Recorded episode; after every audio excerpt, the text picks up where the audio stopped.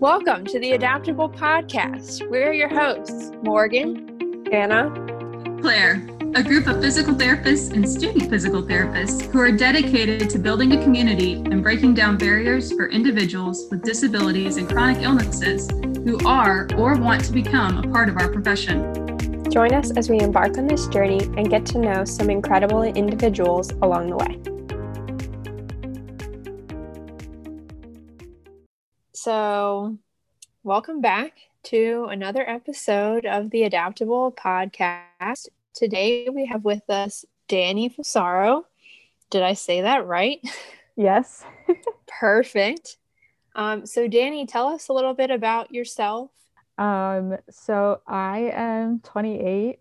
I'm a physical therapist and I also have a degree in athletic training, but I'm not certified right now. Um, I became really sick in about 2015 during the middle of physical therapy school, and I kind of forced myself through the rest of it. And um, I had to take some time off after to work on my health. And since then, I have started my own business literally from my bed. And I do a combination of like content creation and social media marketing type work.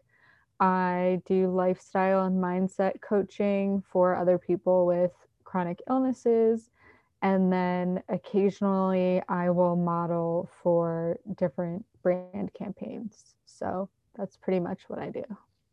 That's such a cool combination of things. You've kind of like used your PT exercise background to then incorporate your own health struggles and then kind of mesh the two and help other people navigate that from like a health and wellness perspective that's not necessarily PT. That's really cool. And you model, which is like a super fun little thing that has nothing to do with PT. I love that. Yeah. Well, also, I do telehealth PT. Forgot to mention that um, for other people with chronic illnesses. So I typically treat people with like very severe cases who can't access PT otherwise. And I help bring them through rehab programs. Um, but regarding the modeling, it's just something I kind of fell into is because I live near New York. So a couple adaptive brands just reached out to me because they wanted someone with a central line to model and I absolutely fell in love with it. I think it's so fun. And then it's just another way that I can increase disability visibility in just the world in general. So it's something that I do any chance I have the opportunity to. That's so awesome that you have that. It's like an outlet and it helps you advocate for other people at the same time. Yeah, so, what got you interested in physical therapy in the first place? So, I was a very high level soccer player. I was on the path to play D1 in college and started even, you know, going through the recruiting process and I got injured as many physical therapists, like what happens. Um, I had a chronic knee injury that never got better, and I couldn't play soccer anymore. And my physical therapist was really important to me and helped rehab me. And so was the athletic trainer at my high school. So my athletic trainer was really integral to just my health in general because he was kind of that support system that I needed at the time. And I wanted to be that support system for someone else.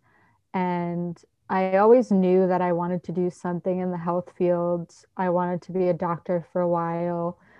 Um, but then I realized that as a PT or an AT, you have just a better relationship with patients because you spend more time with them and more opportunity to get to know them and watch them grow. So that's why I decided on PT and AT.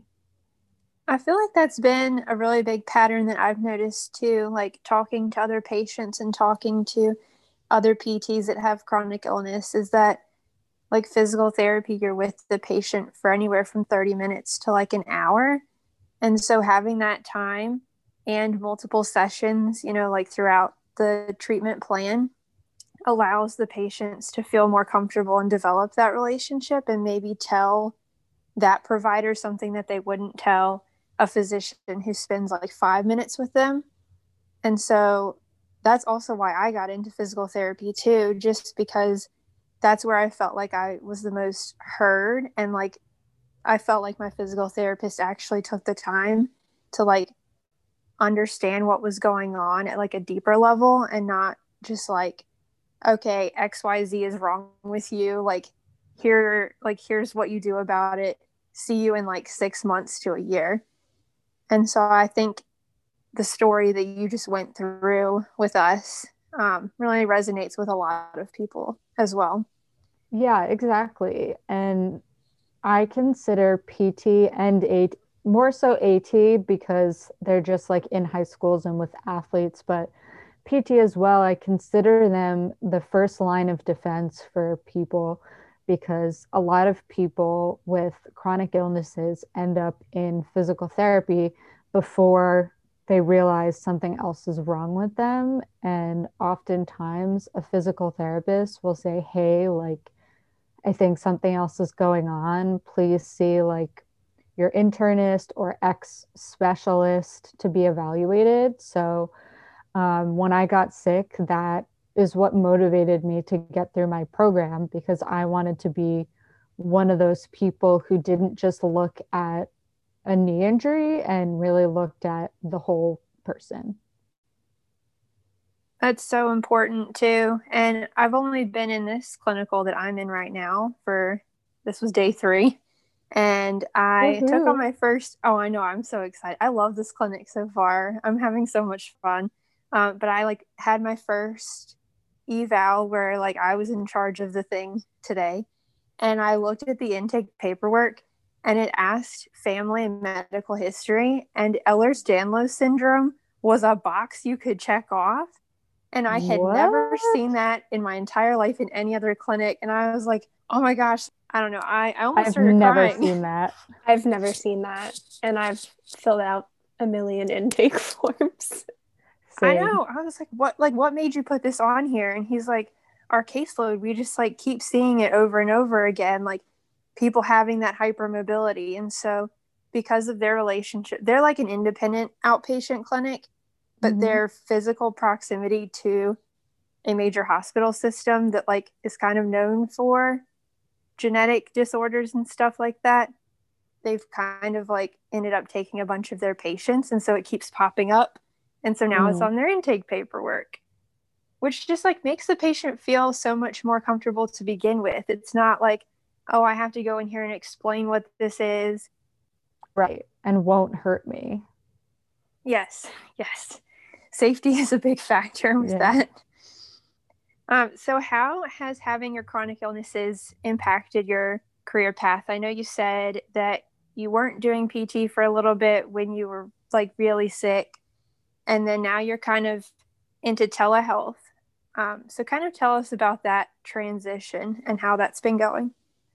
Yeah, so um, my health pretty much obliterated my career in PT or lack thereof, honestly, because I was so sick by the time I graduated that I moved home and I couldn't work for three years. And I honestly was coming to terms with the fact that I couldn't work clinical PT because it just wasn't for me. I deal with too much pain and too much fatigue and everything like that to be able to tolerate it.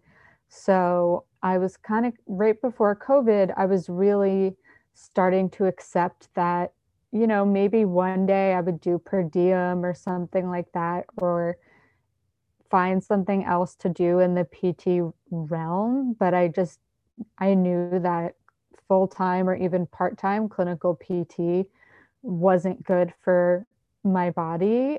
And COVID actually opened up the opportunity for me to work with people because everyone's switching to telehealth. And the opportunity actually fell into my lap.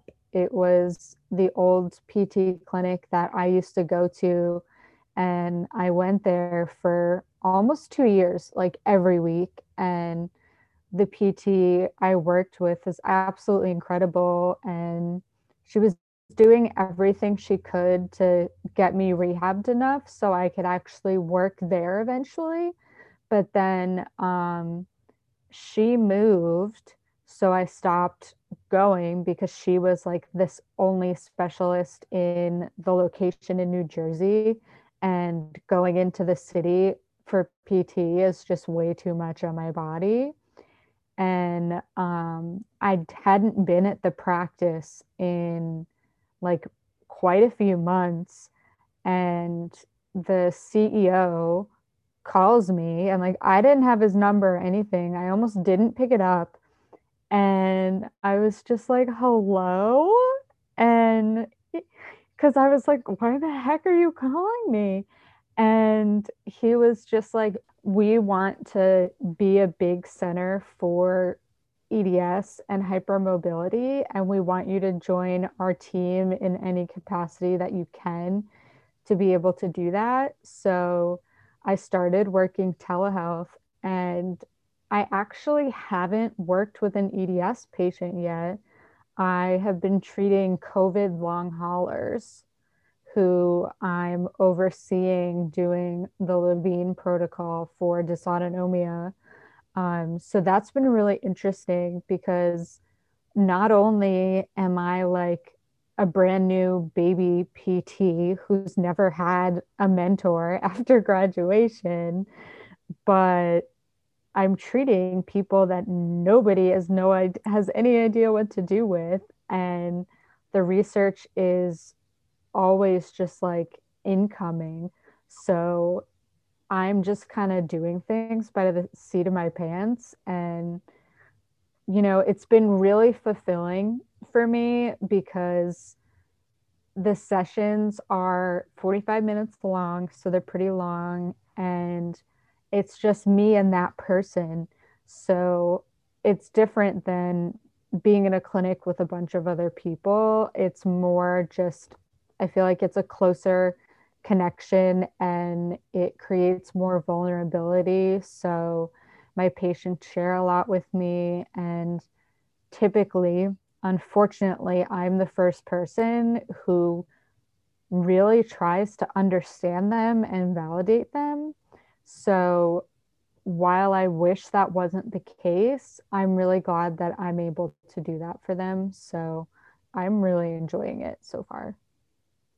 That's really cool that you're able to be one of like the first PTs to really be in that wave of post COVID symptoms where they it's very similar to dysautonomia, but you're going to have to publish some research on you know, if the Levine protocol works, you're going to see Dani Fusaro just like all over the place with this research coming out. It's going to be awesome. Oh my gosh. I'd have to I'm figure out how to do for that. you. Oh my god. Don't bring out the manifesting, okay? That's Dani is big into manifesting. She is all over Instagram talking about manifesting. She's got me writing in my journal manifestations. Yes. It's awesome. It's one of my 2021 things that I'm doing. It, if you really believe in it and put your energy behind it, it works. That's awesome. Yeah. Um, so kind of going back to that kind of side like coaching business that you're doing with people with chronic illness. Mm-hmm. How would you? So I know with that, and you even brought it up when you were talking about telehealth. It seems to be a recurring theme where these patients kind of build that relationship and start telling you things that they wouldn't tell other people. And so, what have you learned from those experiences that you could tell other PTs or other healthcare providers, kind of as like advice for what to do to build that relationship with your patients? I would say so. What I've found actually is that so typically you're in PT school, right? And you're taught that during a session, it's all about the patient and your own issues shouldn't really be shared because it's not about you. At least, like, that's how I went through my clinicals and my school. And if something really came up and I felt like I could share it, I would. But typically, I just kind of focused on them and left my health out of it. But with these patients, I found they actually really want to know. And I don't give them the nitty gritty details, but they'll ask me a bunch of questions about my experience or this and that. And it just makes them feel less alone if you're just like, hey, like, I know how much this is impacting you. I know how bad your fatigue is. I've been there, and this is how we're going to work through it type of situation. So they really, really respond to that. And it's just about making them feel comfortable and heard. The biggest thing I say to anyone just outside of PT, like in general, when they're like, what's like one thing that someone could do to try and make someone with a chronic illness like comfortable? And I'm just like, listen. You don't have to get it, just listen and show them that you're actively listening by responding and making con- eye contact and asking questions and things like that. So that is really good advice. And that, I mean, that can be transferred to just about anything, not just PT. Um, yeah. Kind of building that support network. And I think we're going to talk about that pretty soon is uh, how to build your support system. Um, so that's a good intro. You didn't even know you were doing that for us. oh, good. But yeah, I feel like that's a good pro tip. Thank Does anyone you. else have questions? I don't necessarily have a question right now. I'm still mulling things over. A lot of wheels are turning in my head now. Um, but I definitely kind of think that in PT school, we're kind of told to leave ourselves out of it, like you said. Um, I find it's very hard to do that, especially coming from my, the entire reason that I'm in PT school is because I've been through these experiences for like the last 12 years. Like it's an integral part of who I am. And almost, I don't like obviously tell every patient what, that I'm with, like, hey, I've had a chronic illness for 12 years. But a lot of times it will slowly, like, certain details will slowly come out. Like the patient that I'm working with who's recovering from a spinal cord injury, we've kind of had a lot more like heart to hearts lately. And it's like when he's laying things out on the table. And so that's kind of like the times when things like start to come out. It's like, yes, I've been there. Like, I get it.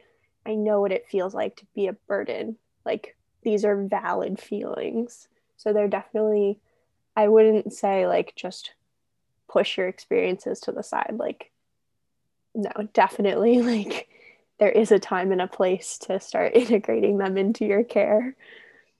I guess my question for you is with all of this that you have going, what's your dream for moving forward? I mean, you have the telehealth, you have the side business with the with the life's coaching and stuff. What what's your like big goal moving forward even for just this year?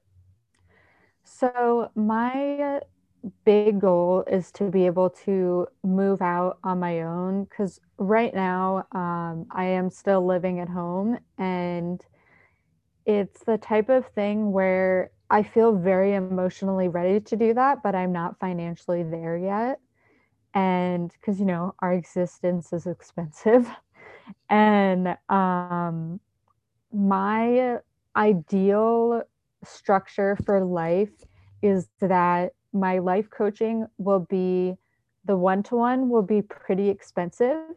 And the reason for that is that will allow me to put more of my energy into a much more accessible group coaching program. And then also all of the free content I put out on Instagram, TikTok, and my blog.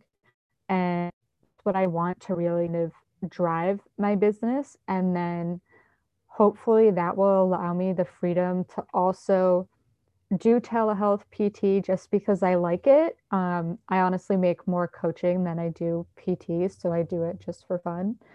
Um, and because, you know, I love doing it. And then also the freedom to hopefully model more because that's something that's important to me. I just haven't been able to do it because of COVID. So, love it. Thanks. I'm really excited to see where you go. It's been awesome watching. I mean, I've been following you for years on Instagram. So just watching you like take on these new roles and expand, you know, what you're doing has just been really, really cool to see you grow. Thanks. Yeah, I know you've been around for a really long time. I keep popping up. I'm like, hey, I know you don't know me. well, no, I'll like I know that you're out there, but you won't message all the time. So I'll forget and then you'll pop up and I'll be like, oh, she's still here. Still here. like a little whack a mole. Like she just kind of yep. like pops up. Like you yep. can't get rid of her. You can't. We've tried. Kidding. Um, I had a kind of diving deeper into the telehealth aspect. Mm-hmm. I know we definitely have all seen telehealth emerge in COVID. Like it definitely wasn't anywhere near as popular before this. And now we're slowly realizing that we can do these things for almost every specialty. Where do you see telehealth kind of taking PT and like what do you see the benefits of like telehealth being? I'm really hoping that when the pandemic is quote unquote over, that t- yeah, that telehealth will remain and it will continue to be covered because especially when you're dealing with patients that have complex chronic illness, it takes so much energy just to get to and from PT so if you take that out of it, PT is suddenly so much more accessible for them. And also, it's now accessible for people who are so sick that they couldn't get to PT before. Like the people I'm rehabbing have severe fatigue, severe orthostatic intolerance. They have really debilitating symptoms, so they likely wouldn't be able to get to PT otherwise. And I'm hoping that telehealth allows physical therapists to really access populations that it couldn't really access before. I definitely think there's a lot of room for growth with PT as well as even other, like, even within the medical profession in general. Just, I mean, yesterday I was referred to a new endocrinologist in Pennsylvania. He was like, make a telehealth appointment. I was like, okay, because ordinarily my insurance pre COVID did not cover telehealth services mm-hmm. at all. And now that there is COVID, they suddenly cover it. Mm-hmm. So I know it definitely has made it a lot more accessible insurance wise as well, even with PT. Yeah, I mean, I'm on the same page with doctors and like one of my like my mast cell specialist is at Johns Hopkins and I just started seeing him 2 or 3 months ago and I've never been there.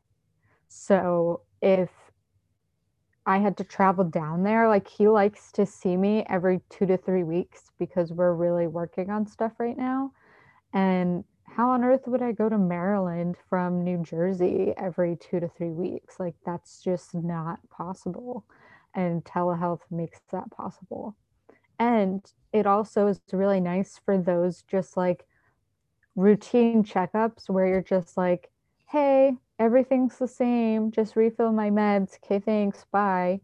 instead of having to like for me a bunch of my specialists are at like cornell or Col- columbia so i'd have to go into the city for a 10 minute appointment being like yo what's up? I'm not dying. I'm good. And then leave you know? And now i can just do that from home instead of wasting three to four hours going into the city. I mean, even wasting 20 minutes to say, yo, I'm good is a waste of time when you can just get on your computer or even on your smartphone and have an appointment. I know I had one on my iPhone in the parking lot of my clinic last fall. Mm-hmm. I didn't have to take any time off of my clinic to go do that. I just went in the parking lot, acted like I was going to the bathroom, and then came back 10 minutes later. Oh my gosh, that's hilarious. Morgan, I cannot even believe you pretended you were going to the bathroom and then came back. Nice. I'll be back as I like walk out of the clinic like with my phone. I'll be back. I was gonna say, how did you time that? I'm really oh, impressed, to be honest. That clinic was a mess, anyways. Mm-hmm. So they really didn't even notice I was gone. Oh my gosh. But yeah, it's it's definitely improving accessibility. It sucks that it took a pandemic to do it, but if that's what it takes, here we are, you know? Mm-hmm. At least one good thing came from COVID. yes, yeah. at least one. One at least thing. one. So, Dani, if anyone's listening to this excellent episode interview that we've done with you, how can they reach out to you to start a conversation? Maybe if they have questions or they just want to chat they can reach out to me on my Instagram. It's at Days with Dani Nicole. And um, that's the easiest way. You can also reach out on TikTok, I guess, but I don't really message people on there. um, and there's a contact form on my website. But again, like, then you're emailing me. So if you want to actually chat, I would stick to Instagram. Yep, and we'll we'll put that in like the episode notes or description, whatever it's called, so people can easily find you. Sounds good. I have a question. Yeah. So, as we're kind of wrapping up, it'll be a kind of multi-tiered question actually. I lied. Anyway, what would your advice to students who have a disability or chronic illness and are going through PT school, what would your advice to them be? Oh man. Um so I would say fighting for accommodations is probably a big one. Um I was extremely lucky because my school was beyond understanding. So, with the exception of one professor and who was just like he taught one class that didn't even really matter. Um, but besides him, everyone was understanding. So they let me have flexible attendance and they helped me figure out clinicals that would work better for my body and flexible deadlines for assignments things like that are so important to have and you should you should have it on paper. Like looking back i didn't know i could get those things. I didn't know they existed. I did actually talk to the disability office and they were like other than note taking there's nothing you could really do. And i was like okay um, so I didn't know any of those things existed. And those are so important because, you know, you're studying and you're doing your best, but sometimes things just happen and you have to hand something in late. And I, those are the biggest ones. And um, I guess I would say also inviting professors to ask questions if they're open to it. So, what I did, which worked really well, is at the beginning of each semester, like right, but like a week before it would start or the week it started, something like that. I would send an email and I'd be like, hey, like I'm Dani, I'm in your whatever class. I just want to let you know that I have X chronic illness and I'm able to handle it most of the time, but occasionally things pop up where I may not be able to hand something in or be in class all the time. Like I try my absolute best to make it, but I just wanted to let you know ahead of time just in case. And then if you would like to ask any questions or meet about it, please just let me know and I'll come by office hours and just keep it like I don't go into a ton of symptoms. I don't do anything like that. I just say, like, hey, I have some issues. And that worked really well because then instead of like a couple of weeks later, oh, I can't hand something in, then it's like when you last minute can't do something and you're like, oh, by the way, I'm sick, it doesn't really work very well. So um, that's what I would say. Wonderful advice. I think that's Thanks.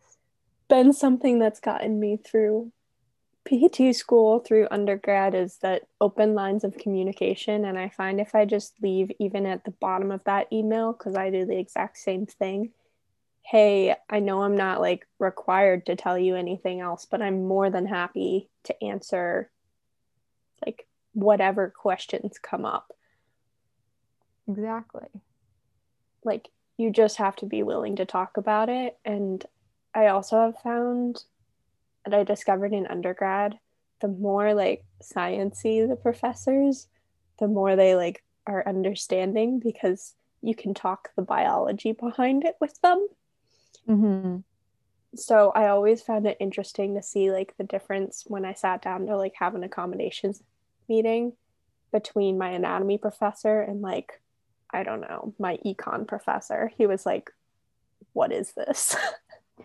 yeah.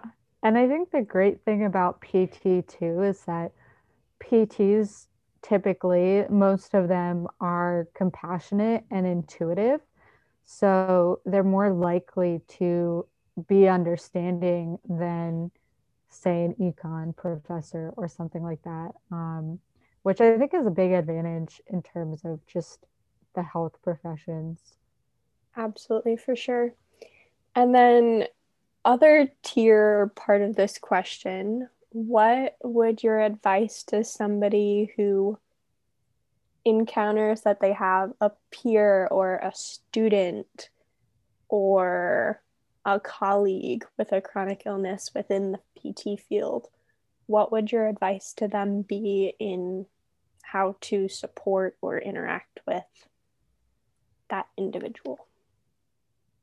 So, again, the first thing I would say would be to listen and then also to establish those lines of communication. So, make sure that person feels comfortable and like they're allowed to ask for help or for different accommodations and things like that. And then I would also say just pay attention to how they are and how they're acting and how they look because as you get to know someone, you can tell when they're having a bad day. And there were quite a few times where um, I either had a professor in class or my clinical instructor would tell me to go home because I looked like death. And that's really important because that just shows them that you're really seeing them and you believe them and you want them to be there and be well instead of dragging themselves through something because if you're a person with a chronic illness dragging yourself through work, you're eventually going to start to resent it. And you don't really want that. So I think the biggest thing is just like paying attention. Yeah, I've definitely experienced that before where a professor or a mentor has picked up on the fact that I was not doing well. And I know, like, you know, the person with the chronic illness, like, typically sets those expectations like with the communication um, and i feel like a lot of people just expect the burden of expressing that on the patient quote unquote and so it's always refreshing when like i don't have to say anything someone can just look at me and be like how you doing and i'll be like i'm fine and they'll be like no you're not like go lay down yeah. and i'm like okay, yeah, you're right. Like, I'm not actually okay. I'll take that lay down. Thank you. Exactly. Favorite two words. I'm fine. I'm fine. Every it's all fine. All is all is well. If somebody like, says they're I'm fine, okay. they're probably lying. Yep. I like when people ask me how's it going because then I can say it's going. That's my favorite answer, and everyone Yep. hates it, but I will never stop saying it. Ugh, I do that sometimes, or I'll just be like, you know, thriving. Mhm. And they're just like, okay, so your life sucks. I'm like, well, no, but my symptoms do, yes. like, I don't feel well, but I'm here. Yep. All right. Well, this was fun, you guys. Yes, thanks for coming on, Dani. This was so much fun. Thanks for having me. I really appreciate it. And I think what you're doing is really great. And, you know, normalizing healthcare professionals that are also patients is really important. So I think it's great what all of you are doing. Oh, Well, we appreciate that. We appreciate it, and we appreciate all that you're doing for the disability and chronic illness community because it's huge. We can't wait to see what you do next. Thanks. Thanks for tuning in to this week's episode of the Adaptable Podcast. If you like today's episode and want to learn more or be a part of the conversation, you can check us out on our Instagram or Facebook group linked in the description below. You can also contact us via email at theadaptablepodcast at gmail.com. We'd love to chat with you. Thanks for tuning in, and we look forward to hanging out with you next week.